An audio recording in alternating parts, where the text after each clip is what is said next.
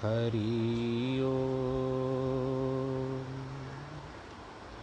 हरि ओ हरि गुरुर्ब्रह्मा गुरुर्विष्णु गुरुर्देवो महेश्वर। गुरुर्साक्षात् परब्रह्म तस्मै श्रीगुरवे नमः। अखण्डमण्डलाकारं व्याप्तं येन चराचरं, तत्पथं दर्शितं येन तस्मै श्रीगुरवे नमः। नाहं वसामि वैकुण्ठे योगिनां हृदयेन च। मद्भक्तां यत्र गायन्ति तत्र तिष्ठामि नारद। जिस घर में हो आरती चरण कमल चितलाय, तहाँ हरि वासा करे जोत अनंत जगाए जहाँ भक्त कीर्तन करे, बहे प्रेम दरिया। तहाँ हरि श्रवण करे, सत्यलोक से आए सब कुछ दीना आपने, भेंट करूँ क्या नाथ? नमस्कार की भेंट लो, जोड़ू मैं दोनों हाथ। श्री कृष्ण गोविंद, हरे मुरारे, हे नाथ नारायण वासुदेव। श्री कृष्ण गोविंद, हरे मुरारे हे नाथ नारायण वासुदेव। हे नाथ नारायण वासुदेव। श्रीनाथ नारायण वासुदेव। नारायणं नमस्कृत्यं नरं चैव नरोत्तमं। देवीं सरस्वतीं व्यास ततो जयमुदीरयेत् कृष्णाय वासुदेवाय हरये परमात्मने। प्रणतक्लेशनाशाय गोविन्दाय नमो नमः। बोलो, गजानंद स्वामी, की जय, अपने अपने गुरु महाराज की जय।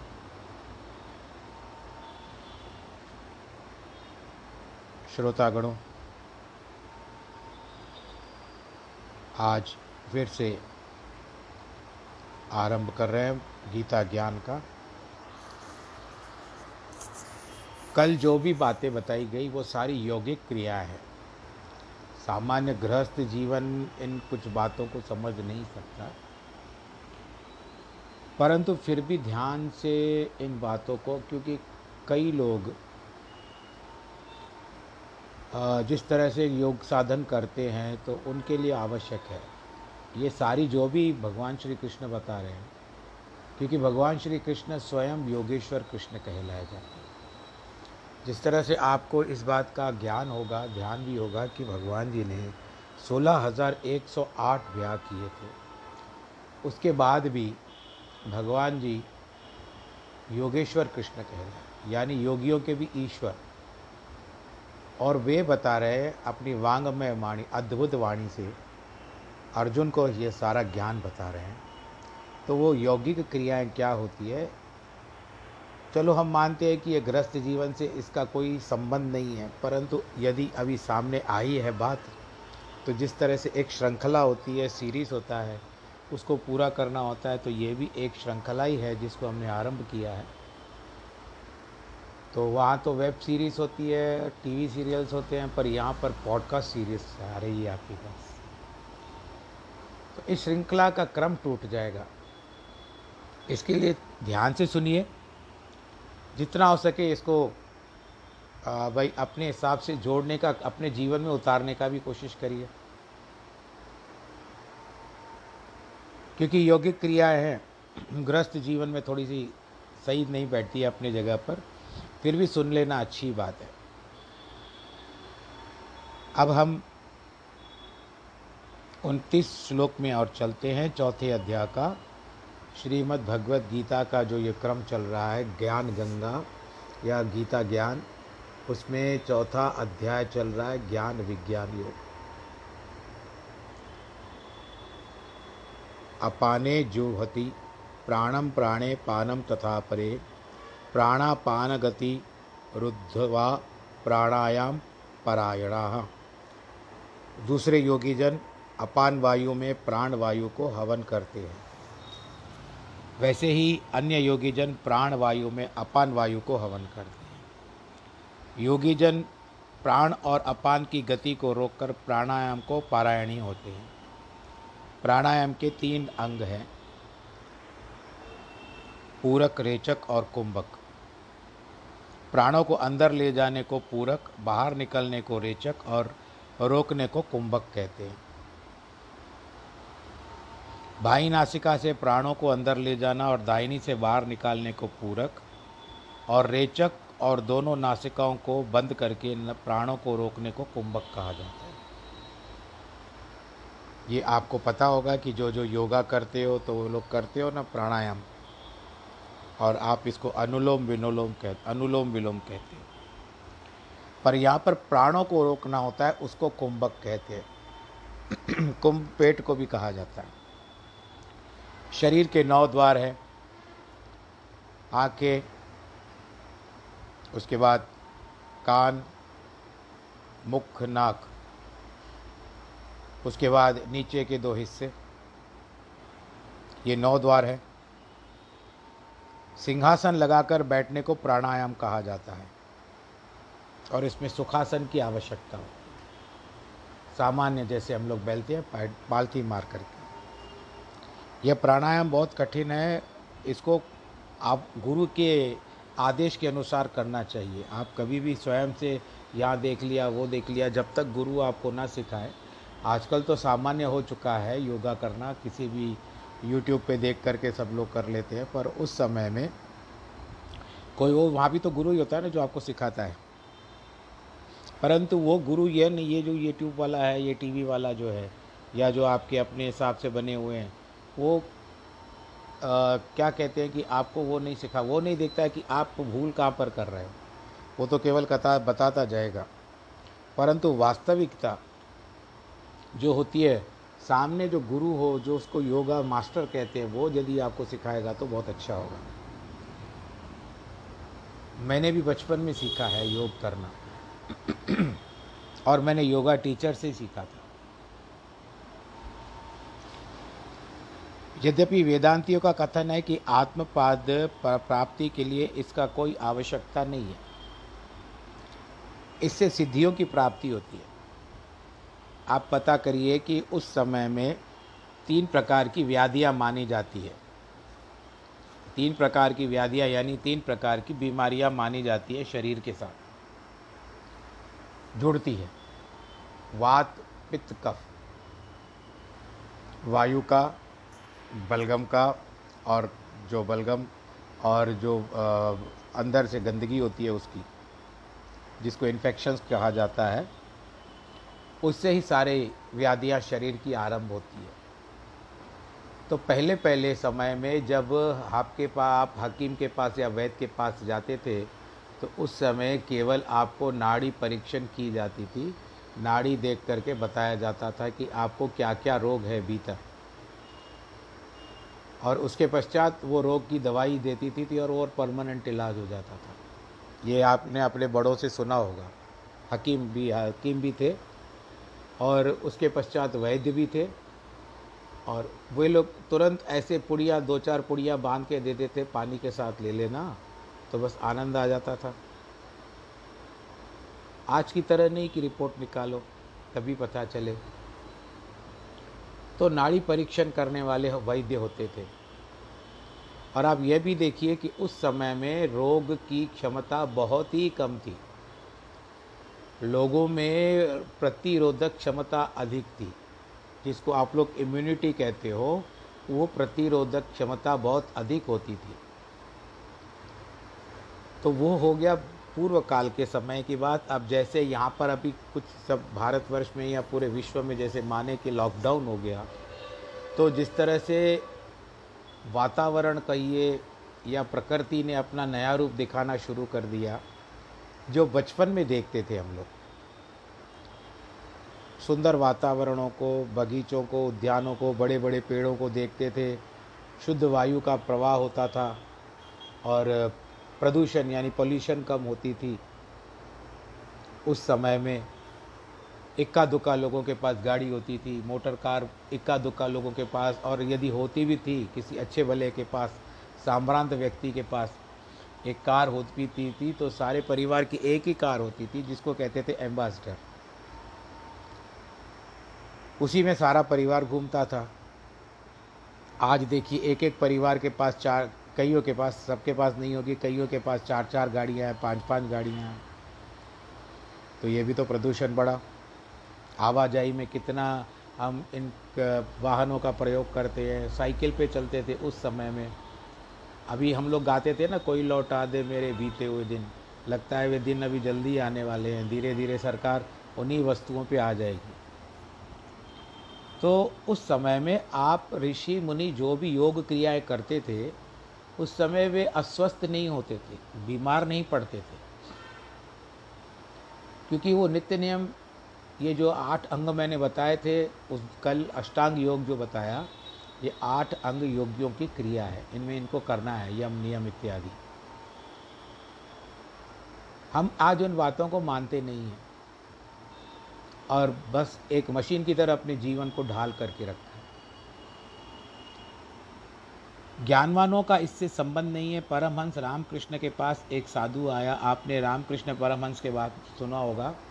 जिन्होंने माता का दर्शन किया था, जगद जगदम्बे माता का, दुर्गा माता का दर्शन किया था, रामकृष्ण परमहंस, उनके पास एक साधु आया, जिसने आकर कहा कि स्वामी जी मैंने 24 वर्ष तक प्राणायाम किया है। स्वामी जी ने पूछा तो तपस्या हो गई है एक प्रकार की? तुमको किस फल की प्राप्ति? उसने कहा कि, अब मैं पानी के में तैरता नहीं हूँ। मैं पानी के ऊपर चल सकता हूँ।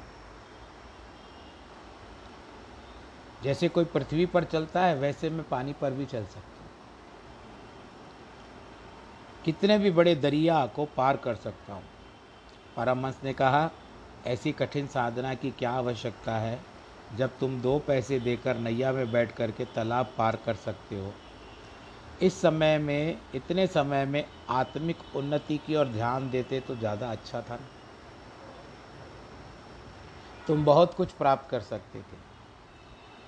एक बार वीर राममूर्ति ने कहा, बताया कि छाती के ऊपर मोटर चलवा सकता हूँ बड़े बड़े बोझ उठा सकता हूँ, तब सब प्राणायाम का ही परिणाम है। लेकिन इससे भी आत्मोद्धार नहीं होता, ये तो लोक रंजन है, आप लोगों को दिखाने के लिए कर रहे हो। आपने आत्मा को तो आपने कुछ प्रसन्न नहीं किया, ये तो भाई लोग खुश हो मैं उनको चमत्कार दिखाऊँ कि मैं इस तरह से कर सकता हूँ। तो ये बात ठीक नहीं है। और इससे केवल नाटक करने की शक्ति बढ़ती है और धीरे धीरे अहंकार तक चला जाता है। गुरु अर्जन देव जब गुरु ग्रंथ साहब को तैयार करने लगे तो उस समय कुछ भक्त लोगों ने गुरु जी से आकर कहा, हमारी वाणी भी इससे प्रकाशित की जाए। उन्हें भक्तों में काना जी और छजू जी थे, दो भक्त थे गुरु जी ने उनसे कहा, आप अपनी वाणी बताइए, मुझे ठीक लगी तो लिखूँगा। काना जी ने कहा, मैं ओई रे मैं ओई रे गुरु महाराज ने कहा, आप बिल्कुल ठीक कहते हैं। हम सभी ब्रह्म हैं, परंतु इस समय, कलयुग के समय में वाणी में नम्रता भाव रखने का है, क्योंकि भक्ति के साथ ज्ञान सीखना है। इसलिए वाणी नहीं लिखी जाएगी, क्योंकि इसमें अभिमान पैदा होने की संभावना है। देखिए, खाली उनके दो शब्दों पर गुरुदेव जी ने उनको ना कर दिया। कान्हा जी बहुत क्रोधित हो गए। गुरुदेव को अभिशाप देकर कहा कि आपको सरकार की ओर से दंड मिलेगा। गुरु साहब ने कहा, आपका अभिशाप मुझे शिरोधार्य, लेकिन मैं वाणी नहीं लिखूँगा। एक बूढ़ा बाबा उस समय वहाँ उपस्थित था। यह सुनकर उसने कान्हा जी से कहा, तुमने अकारण गुरु जी को अभिशाप दे दिया है। अतः तुम भी घर तक ज़िंदा न लौटोगे। कान्हा जी ने अभिमान में कहा, मैं प्राणायाम कर रहा हूँ। मेरी सांस कैसे निकलेगी? ऐसा कहकर वह बाहर जाकर रथ में बैठे, प्राणायाम के द्वारा अपनी सांस को रोककर दसवें द्वार पर खड़ा कर दिया। रास्ते में जाते हुए अचानक उनका रथ एक गड्ढे में गिर पड़ा और एक पहिया मस्तिष्क के दसवें द्वार पर ऊपर जो हिस्सा होता है, वहाँ पर ज़ोर से चोट लगी और प्राण वहीं से निकल गए। बोलो, कृष्ण कन्हैया, लाल की जय, गुरु नानक देव की जय। अर्थात प्राणायाम शक्ति देता है, लेकिन भक्तों के शाप के आगे शक्ति काम नहीं करती। उल्टा क्रोध, अहंकार, चमत्कार दिखाने की भी लालसा होती है। जो ईश्वरीय राह में विघ्न डालती है, ज्ञान मार्ग ही सबसे सरल और अधिक लाभकारी है। भगवान ने इस श्लोक में भिन्न भिन्न प्रकार के यज्ञ बताए हैं। अपरे नियता हारा प्राणान प्राणेशु जूहति सर्वे पेते यज्ञ विदो यज्ञ क्षपित कलमशाह जो दूसरे नियमित आहार करने वाले योगीजन प्राणों को प्राण में ही हवन करते हैं, इसी प्रकार यज्ञों द्वारा जिनके पापों का नाश होता है, ऐसे पुरुष यज्ञों को जानते हैं। बिल्कुल कम खाने वाले संयमी पुरुष अपनी सुधार और इंद्रियों को वशीभूत करके शरीर के अंगों को, गति को दुर्बल करते हैं। वे सभी यज्ञ पापों को नाश करके हृदय को पवित्र करते हैं। भगवान ने कुल बारह यज्ञों का वर्णन किया है। उनमें से किसी से भी मन लगाकर मनुष्य अपने ध्येय की उद्देश्य को प्राप्त कर सकता है, ध्येय को प्राप्त कर सकता है।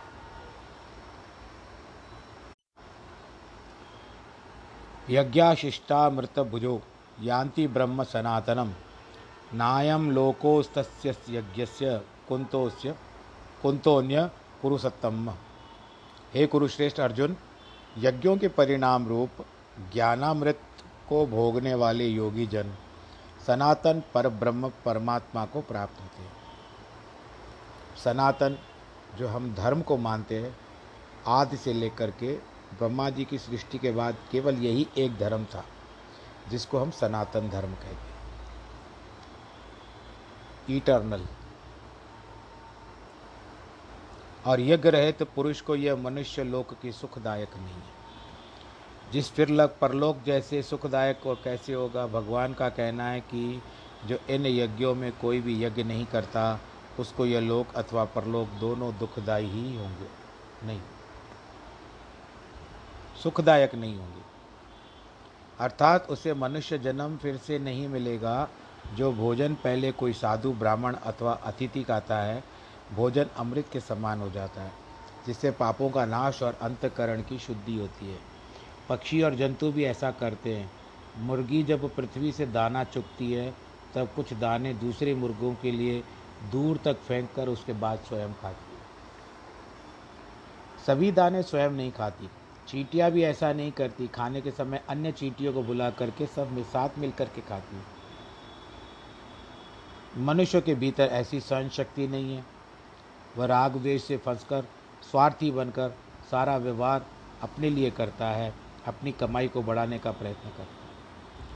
नीति शास्त्र में लिखा है कि दो प्रकार का भोजन श्रेष्ठ है। जो भोजन भगवान, गुरु अथवा देवताओं को भोग लगाकर खाया जाता है, वह अमृत के समान है। दूसरा, जिस भंडारे से साधु महात्माओं को खिलाने उपरांत गृहस्थ लोग खाते हैं, वह भी अमृत रूप है।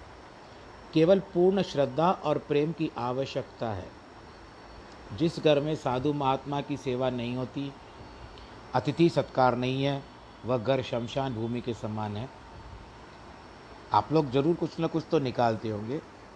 वहाँ झगड़े होते रहते हैं। अन्य तीन आश्रमों का आधार गृहस्थ आश्रम में ही है। कितनी बड़ी ज़िम्मेदारी गृहस्थों पर है, इसलिए गृहस्थों को उदार हृदय से, दिल खोल करके यज्ञ, दान आदि करना चाहिए। गृहस्थ धर्म जैसा विशाल धर्म कोई नहीं है। इसमें से ही श्री रामचंद्र, श्री कृष्ण, गुरु नानक देव और दूसरे नौ गुरु बड़े बड़े ऋषि, मुनि, संत, भक्त हुए हैं। तीर्थ, मंदिर, गुरुद्वारे, धर्मस्थल विधवा आश्रम भंडारे सब गृहस्थों के पैसे से ही चलते हैं। अच्छा गृहस्थों को अपने कल्याण के लिए ईश्वर में पूर्ण विश्वास रख करके भगवान की शरण में जाना चाहिए।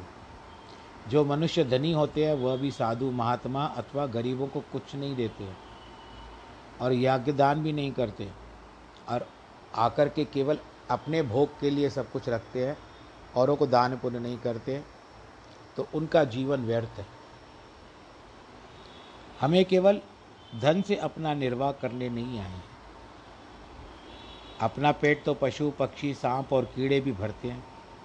जब भगवान ने सब कुछ दिया है तो आप हाथ खोल करके आ गया हो दान्य पुण्य आदि दान पुण्य आदि करो, नहीं तो अंतकाल के समय परिवार वाले जरा भी दान नहीं करने देंगे। आँखें बंद हुई, आँखें मुंद गई तो कौन किसका, क्या किसका? किसका नहीं रहता? आपका अधिकार नहीं रहेगा। जीवन इस प्रकार बिताना चाहिए जिससे बुढ़ापे में सुख और चैन मिले।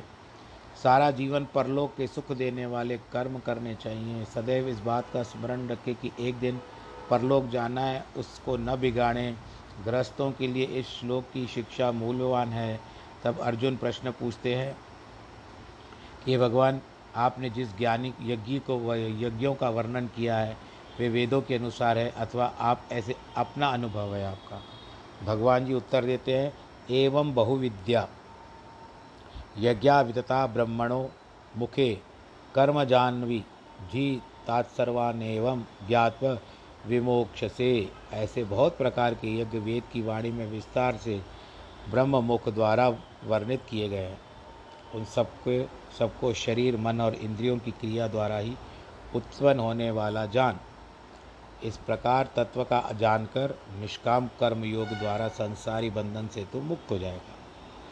भगवान के बताए हुए बारह यज्ञ और दूसरे प्रकार, कई प्रकार के यज्ञ आदि कर्म वेदों में कर्म कांड से अच्छी तरह समझाए गए हैं। भगवान के कहने पर का अभिप्राय यह है कि मैंने अपनी कल्पना से नहीं बताए हैं। सभी यज्ञ कर्म और करने से सिद्ध होते हैं।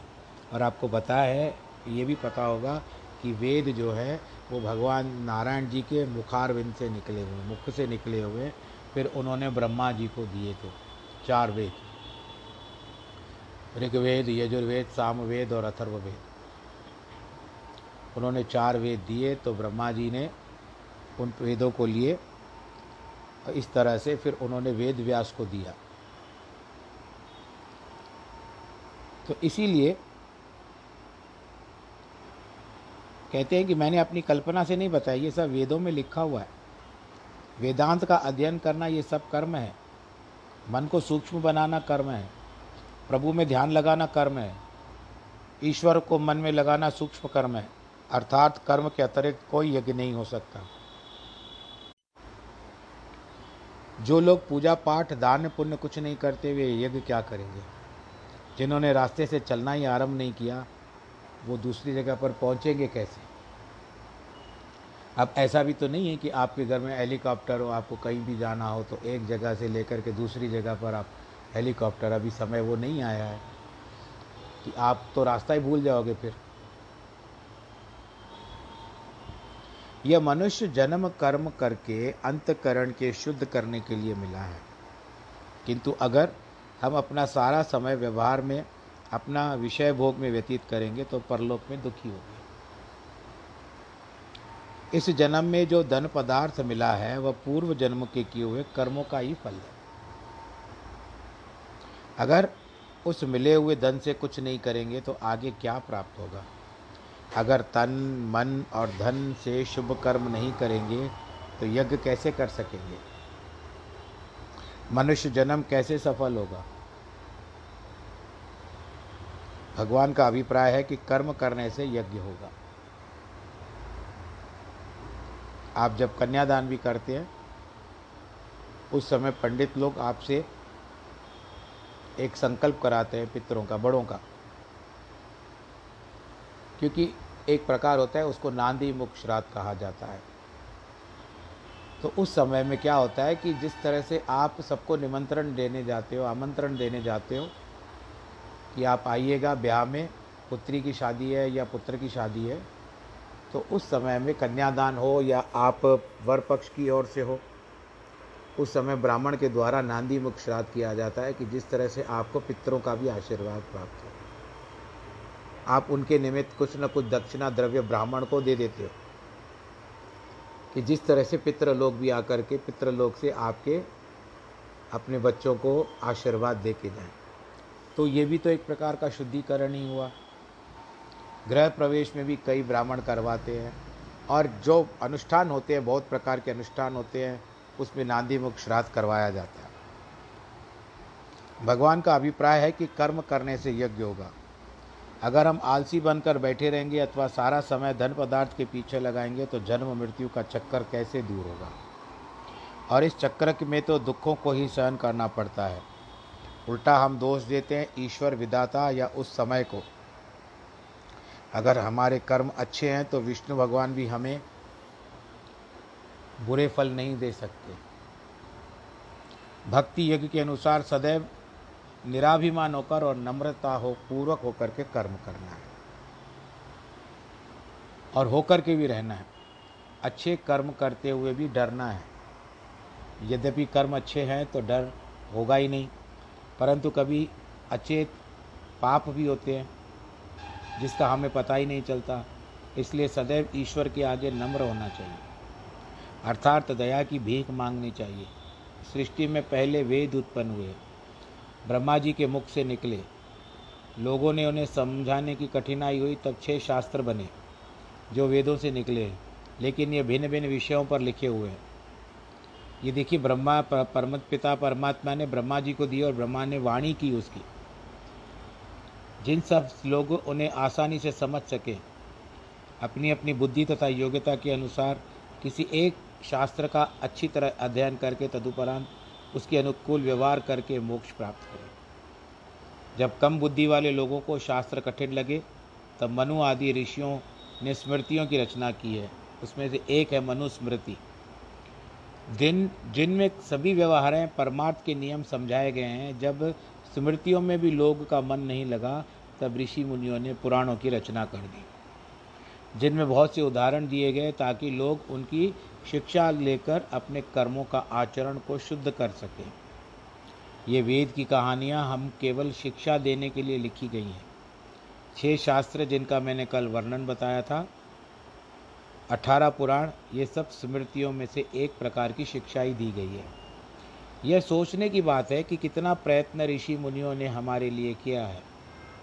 उस समय तो लोग संत महात्मा ऋषि मुनि ये केवल संस्कृत का प्रचलन था। तब जब संस्कृत का प्रचलन था, तब गुरु अंगद देव ने गुरुमुखी अक्षरों की रचना की, जिसमें गुरु अर्जन देव ने सभी गुरुओं की वाणी इकट्ठी की। एक अमृत सरोवर, जिसको गुरु ग्रंथ साहब कहते हैं, बोल, गुरु नानक देव की जय, तैयार किया, जो कलयुग में कल्प वृक्ष के समान सब पदार्थ देने वाला है।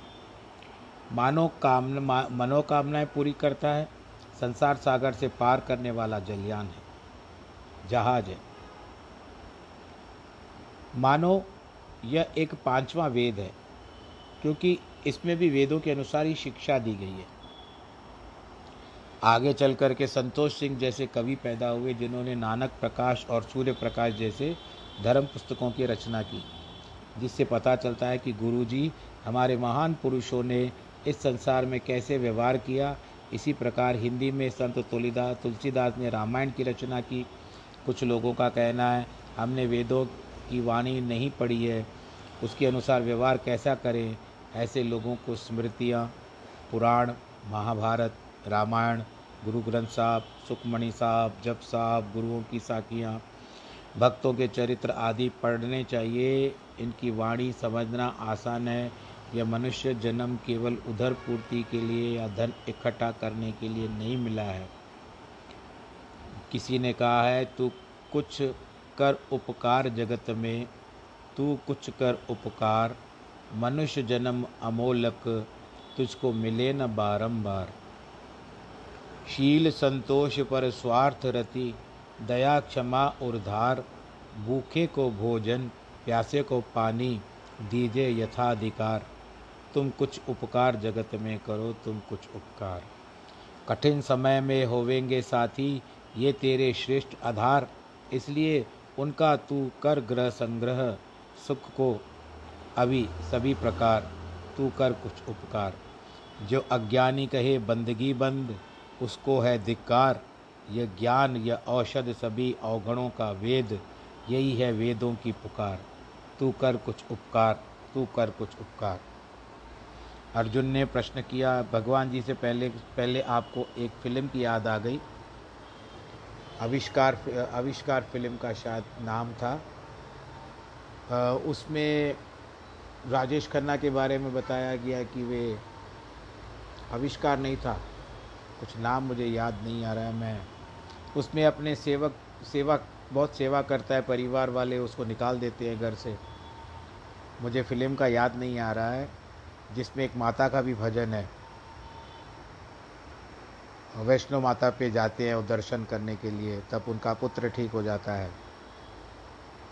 अब मुझे तुरंत याद नहीं आ रहा है तो उसमें अंत में सेवक ही काम आता है उसको। और वो यही कहता है कि अंत समय में मुझे, मेरा सेवक ही मुझे अग्नि लगाएगा, क्योंकि पुत्र कलत्र कोई साथ नहीं देता, उल्टा वो सब उसको धोखा ही दे देते हैं।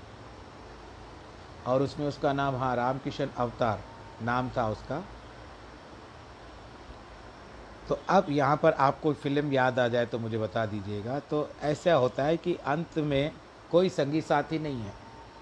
ये तो सेवक उसकी सेवा करता था, माँ अपने माता पिता समझता था तो उस सेवक ने अपना खून बेच करके भी अपना कर्तव्य निभाया अंत में और वही राजगद्दी का मालिक बना।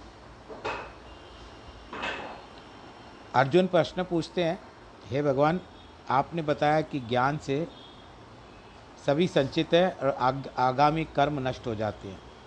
वो कौन सा यज्ञ है जिसमें ये नष्ट होते हैं? भगवान उत्तर देते हैं कि श्रेयान द्रव्या महामया दाग्या ज्ञानमज्ञ परम तपः सर्व कर्माखिलम पार्थ ज्ञाने परिसमाप्यते हे शत्रुओं को कंपाने वाले अर्जुन सांसारिक वस्तुओं से सिद्ध कर होने वाले यज्ञ से ज्ञान रूप यज्ञ सब प्रकार से श्रेष्ठ है, क्योंकि संपूर्ण कर्म ज्ञान में श्रेष्ठ होते हैं।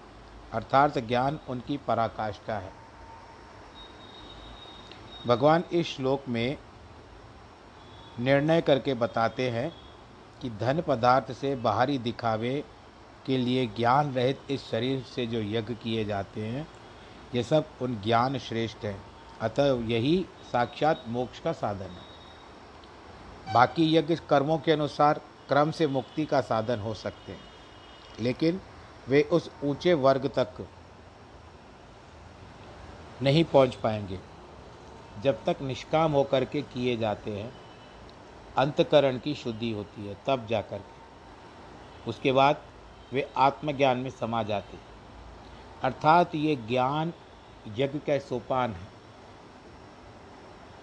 सोपान का अर्थ होता है सीढ़ी। और सांसारिक पदार्थों को देने वाले हैं। मतलब फल, फलतः यज्ञ करने से पहले पुनः जन्म लेकर सुख भोगते हैं। केवल ज्ञान से ही मोक्ष की प्राप्ति होती है। ब्रह्म ज्ञान जैसा कोई दान नहीं है। समसंथोक न और सुख, तप न क्षमा समान, ब्रह्म ज्ञान समदान नहीं। धर्म न दया समान। भगवान को तो हमारा प्रेम से भरा हुआ हृदय चाहिए, न कि बाहरी सामग्री। दिखावा नहीं चाहिए भगवान। हृदय में प्रेम की ज्योति जलाने को ज्ञान यज्ञ कहा जाता है। मंदिर मस्जिद में दीप जलाए जाते हैं, मंदिर में दीप जलाए जाते हैं। वे उस भीतर के दीपक को जगाने के लिए है। जो कर्म, प्रेम और श्रद्धा से नहीं किए जाते, इनका कोई मूल्य नहीं है। शुभ कर्म जो सच्चे हृदय से किए जाते हैं और धर्म के अनुकूल किए जाते हैं।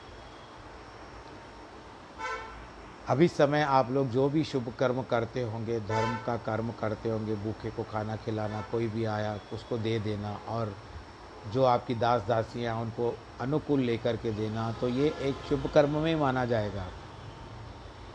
पर यदि आपने वो शुभ कर्म करने के लिए चार लोगों को बता दिया तो वो शुभ कर्म आपका शुभ कर्म नहीं रह जाएगा। उसको तो गया, मिल गया।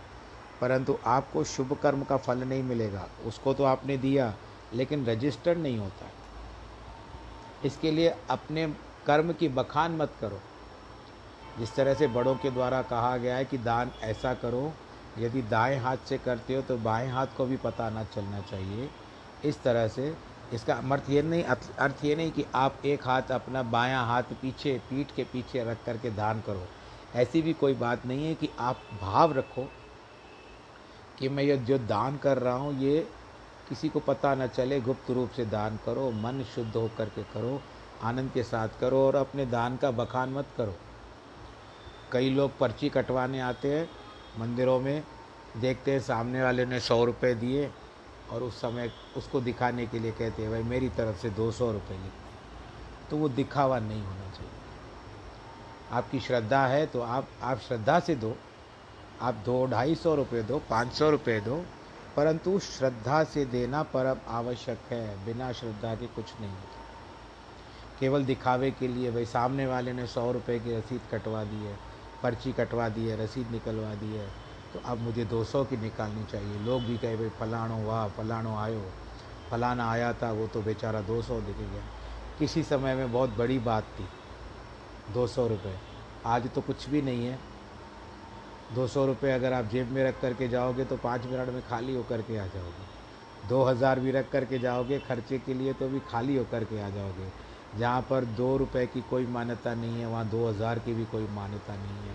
आज सोचो, भाई सब पहले जैसे बोलते, भाई सब धन धूल समान, कैसे खाली हाथ आकर के आ जाते?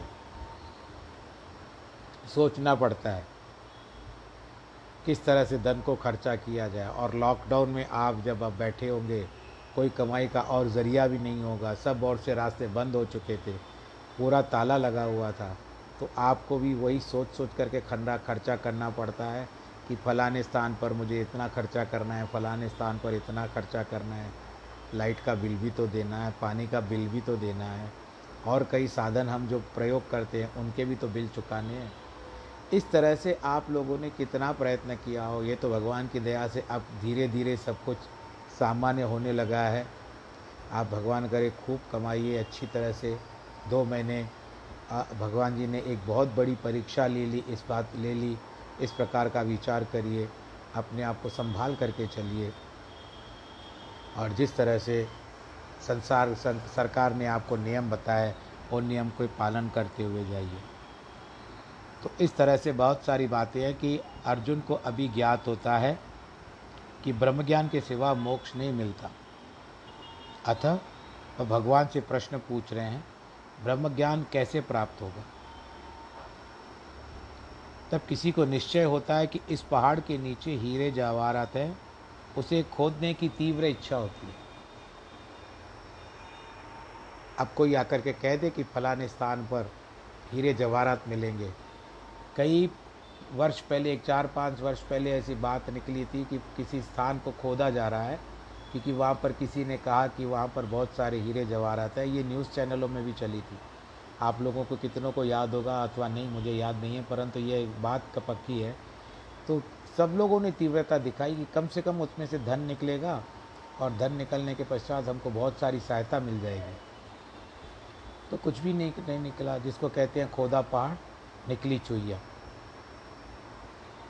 तो यदि कोई किसको बता दे कि हीरे जवाहरात मिलेंगे तो कितनी प्रसन्नता होती है और वो जल्दी जल्दी खुदवाता है। तैयारी करता है। भीतर जा कर के ढूँढने का प्रयत्न करता है। कितना जाओ और आपको पता है कि हीरे जवाहरात में कभी कभी सांप भी बैठे रहते हैं। बोलो, कृष्ण कन्हैया, लाल की जय। तो आपको अपने अंदर भी झांकना है और इसमें भी बहुत सारे सर्प बैठे हुए हैं जो आपको बार बार डसते हैं। और वो सर्प कौन है? काम, क्रोध, लोभ, मोह और अहंकार। ये सर्प है, वो बार बार आपको डसते हैं, जिसके कारण मन में जो आपके असल वास्तविक प्रभु की मणि का जो प्रकाश हो रहा है, वो मणि तक का प्रकाश आप तक नहीं पहुँच पाता। तो बस इसके लिए अपना ध्यान रखें, खुश रहे। आज जिनके जन्मदिन है और जिनकी वैवाहिक वर्षगांठ है, उनको बहुत बहुत बधाई।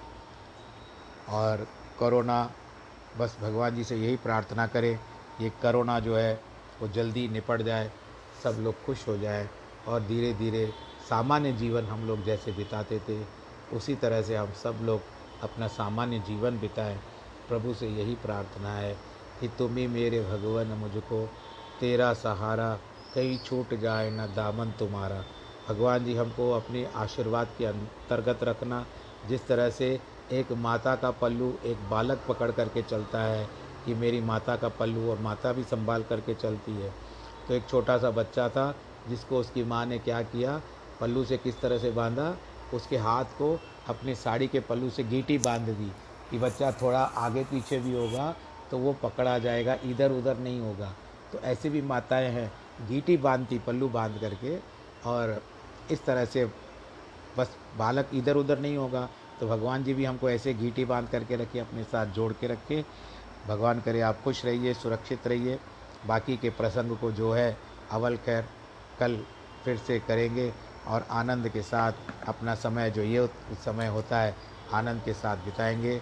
सर्वे भवंतु सुखिन सर्वे संतु निरामया, सर्वे भद्राणी पश्यंतु माँ कश्चित दुख भाग भवेद धर्म की जय हो, अधर्म का नाश हो प्राणियों में सद्भावना हो विश्व का कल्याण हो नमः पार्वती पते, हर हर महादेव की जय।